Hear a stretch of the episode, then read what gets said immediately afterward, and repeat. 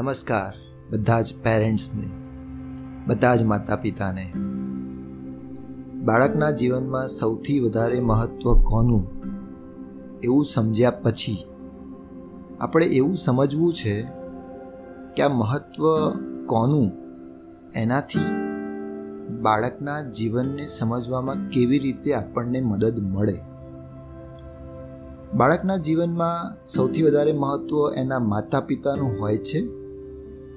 અથવા એનું પણ હોય છે કે જે એની પાસે સૌથી પહેલાં અને સૌથી લાંબો સમય સુધી રહે. એટલા માટે બાળકના જીવનમાં સૌથી વધારે મહત્ત્વ એમનું જ હોય છે. થોડું બાળકોના પર્સપેક્ટિવથી, બાળકોના વિચારો તરફથી આપણે વિચારીએ. જ્યારે બાળક નાનું હોય છે ત્યારે એના મસ્તિષ્કમાં બધું જ શૂન્યાવકાશ જેવું જ હોય છે. એને ફક્ત એટલી જ ખબર પડે છે કે એની આજુબાજુ કંઈક ઘટનાઓ ઘટી રહી છે. જો તમે એને જોઈને હશો, તો એ હસશે. તમે એને જોઈને રડશો, તો એ રડશે. તમે તમારી આંખો મોટી કરીને એની સામે જોશો તો એને એવું લાગશે કે આ એક અલગ પ્રકારનો ભાવ છે.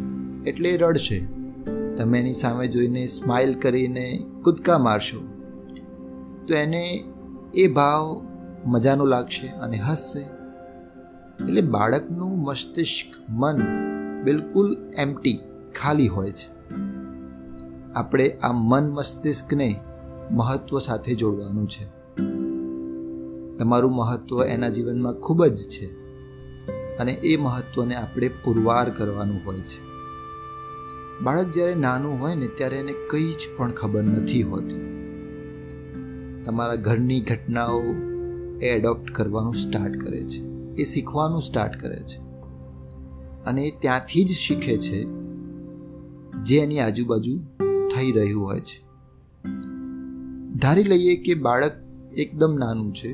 હજી ત્રણથી છ મહિના અથવા તો એક વર્ષ સુધીની એની ઉંમર છે. એનું મસ્તિષ્ક ખાલી હોય છે. ફક્ત એને એની આજુબાજુની ઘટનાઓ ના અવાજો સંભળાય છે અથવા તો ઘટનાઓ દેખાય છે. પણ એને એમાંથી કંઈ સમજણ પડતી નથી. એ તો એ ઘટનાઓને સમજવાનો પ્રયત્ન કરતું હોય છે એના મનથી, એના મસ્તિષ્કથી, એના હૃદયથી. બાળક નાનું હોય ત્યારે આપણે જો ટીવી સ્ટાર્ટ કરી દઈએ, મોટા અવાજે, તો બાળકને એવું લાગશે કે મોટા અવાજે ટીવી ચાલતું હોય તો એવું કંઈક થઈ રહ્યું છે, જે ખૂબ મોટા અવાજે છે અને મારે એને એક્સેપ્ટ કરવાનું છે. એટલે ધીમે ધીમે એ એવા વાતાવરણને એક્સેપ્ટ કરી લેશે કે જ્યાં મોટો અવાજ થતો હોય અને એના જીવનનો ભાગ બનતો જશે. મારી વાતને બહુ ધ્યાનથી સમજજો. બહુ જ મહત્વની વાત છે. આપણા ઘરનું વાતાવરણ આપણે જેટલું સ્મૂથ જેટલું કામ, જેટલું શાંત, જેટલું સમજણભર્યું, જેટલું મેચ્યોરિટીવાળું રાખવાનો પ્રયત્ન કરીશું, એટલું જ બાળક પણ એ જ લેવલને પકડવાનો પ્રયત્ન કરશે.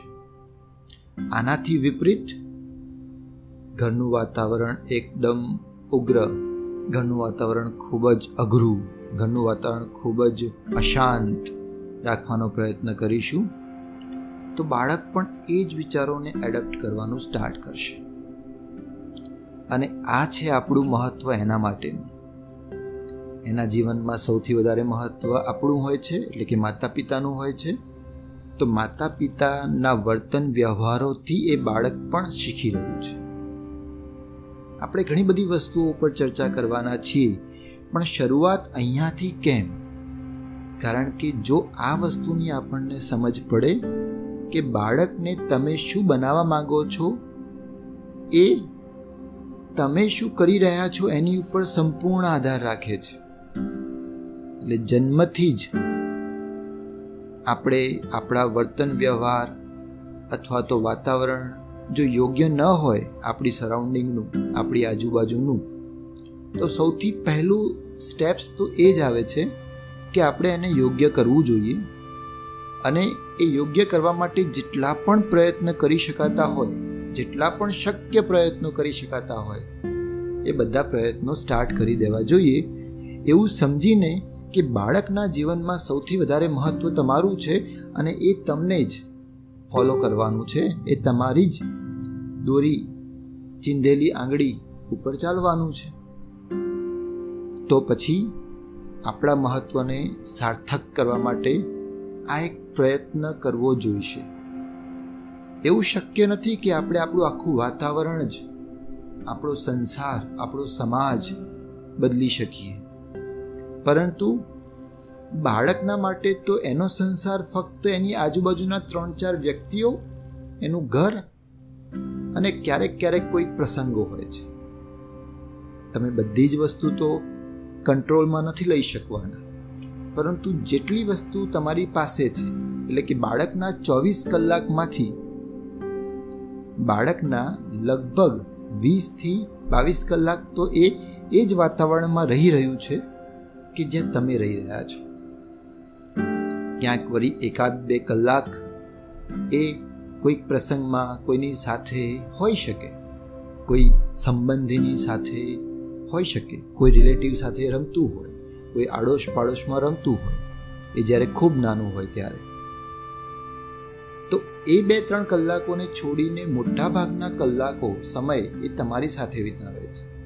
એટલે બાળકનો જે ઉછેર થઈ રહ્યો છે એ તમને અને તમારી આજુબાજુની પરિસ્થિતિને જોઈને થઈ રહ્યો છે. તો શું આપણે આને કંટ્રોલ કરીને એને એક વન્ડરફુલ બહુ જ સુંદર, બહુ જ સરળ વાતાવરણમાં રૂપાંતરિત કરી શકીએ? ચોક્કસથી કરી શકીએ. તો એના માટેના સ્ટેપ્સ શું છે? એના માટેના તબક્કાઓ શું છે? એના વિશેની સંપૂર્ણ માહિતી આપણે કલેક્ટ કરવાની છે, લેવાની છે. સૌથી પહેલું સ્ટેપ એ જ હોય છે કે આપણે એવું સ્વીકારી લઈએ કે આપણે જેવું કરવાના છીએ જેવું આપણું વર્તન છે, જેવો આપણો વ્યવહાર છે, જેવું આપણું આજુબાજુનું વાતાવરણ છે, એ જ પ્રમાણે એ બાળક કાર્ય કરશે અને એ જ પ્રમાણે એનો ઉછેર થવાનો છે.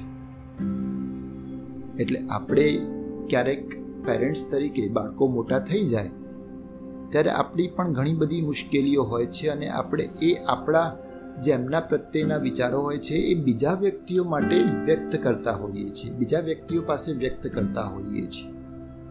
દાખલા તરીકે, મારું બાળક તો બહુ જ જિદ્દી છે. મારું બાળક બહુ જ ઉગ્ર સ્વભાવનું છે. મારું બાળક બહુ જ ગુસ્સો કરે છે, નાની નાની વાતોમાં. એ બહુ રડે છે. દરેક વસ્તુને લઈને એ બહુ રડે છે.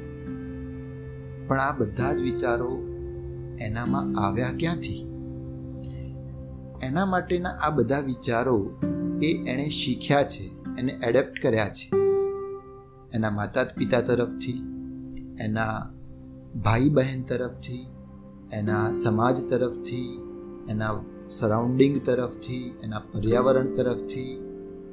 પરંતુ જો બાળપણમાં જ આ બધી વસ્તુઓને આપણે સુધારી દઈએ, જેટલું શક્ય હોય. ઘણી બધી વસ્તુઓ શક્ય નથી હોતી અને બાળકને એનો અભ્યાસ પણ જરૂરી હોય છે. પરંતુ જેટલું શક્ય હોય એટલું સુધારી દઈએ. સામાજિક દ્રષ્ટિએ એને સૌથી સુંદર, સૌથી સારો, દિલના સ્વચ્છ વ્યક્તિ તરીકે એનો જો ઉછેર કરવો હોય, તો આપણે આટલા ઇનપુટ્સ આપવા જોઈશે. અને એ ઇનપુટ્સને તબક્કામાં વહેંચીને એની ઉપર કાર્ય કરવું પડશે. સૌથી વધારે મહત્વ માતા પિતાનું અને આજુબાજુની પરિસ્થિતિનું હોય છે. એ પરિસ્થિતિને સુધારવી એ જ આપણું સૌ પ્રથમ કાર્ય હોવું જોઈએ. સૌથી પહેલું કાર્ય આપણે એ જ કરવું જોઈએ અને જેના કારણે સો ટકા શરૂઆતથી જ એક સુંદર એક આહલાદક વાતાવરણનું સર્જન થશે. તમે ટૂંક સમયમાં આવનારા ચાર, પાંચ, દસ મહિનામાં તમે એના કારણે થતી અસરો પણ અનુભવી શકશો. આજનો પોડકાસ્ટ તમને એવું સમજાવે છે કે બધા જ પરિબળોને શક્ય હોય એટલા બધા જ પરિબળોને આપણા કંટ્રોલમાં લઈ એને સ્વચ્છ રાખવા જોઈએ. સુંદર રાખવા જોઈએ, નિર્મળ રાખવા જોઈએ, શુદ્ધતા હોવી જોઈએ. અને પછી જુઓ, વાતાવરણ, બાળકોનો ઉછેર, બહુ જ સરળ બની જશે. આજના પોડકાસ્ટને લઈને આપણે નેક્સ્ટ તબક્કાઓમાં કેવી રીતે જઈશું, એ આપણે આના પછીના પોડકાસ્ટમાં સાંભળવાના છીએ. Keep listening with me Siddharth Panchal. all the best.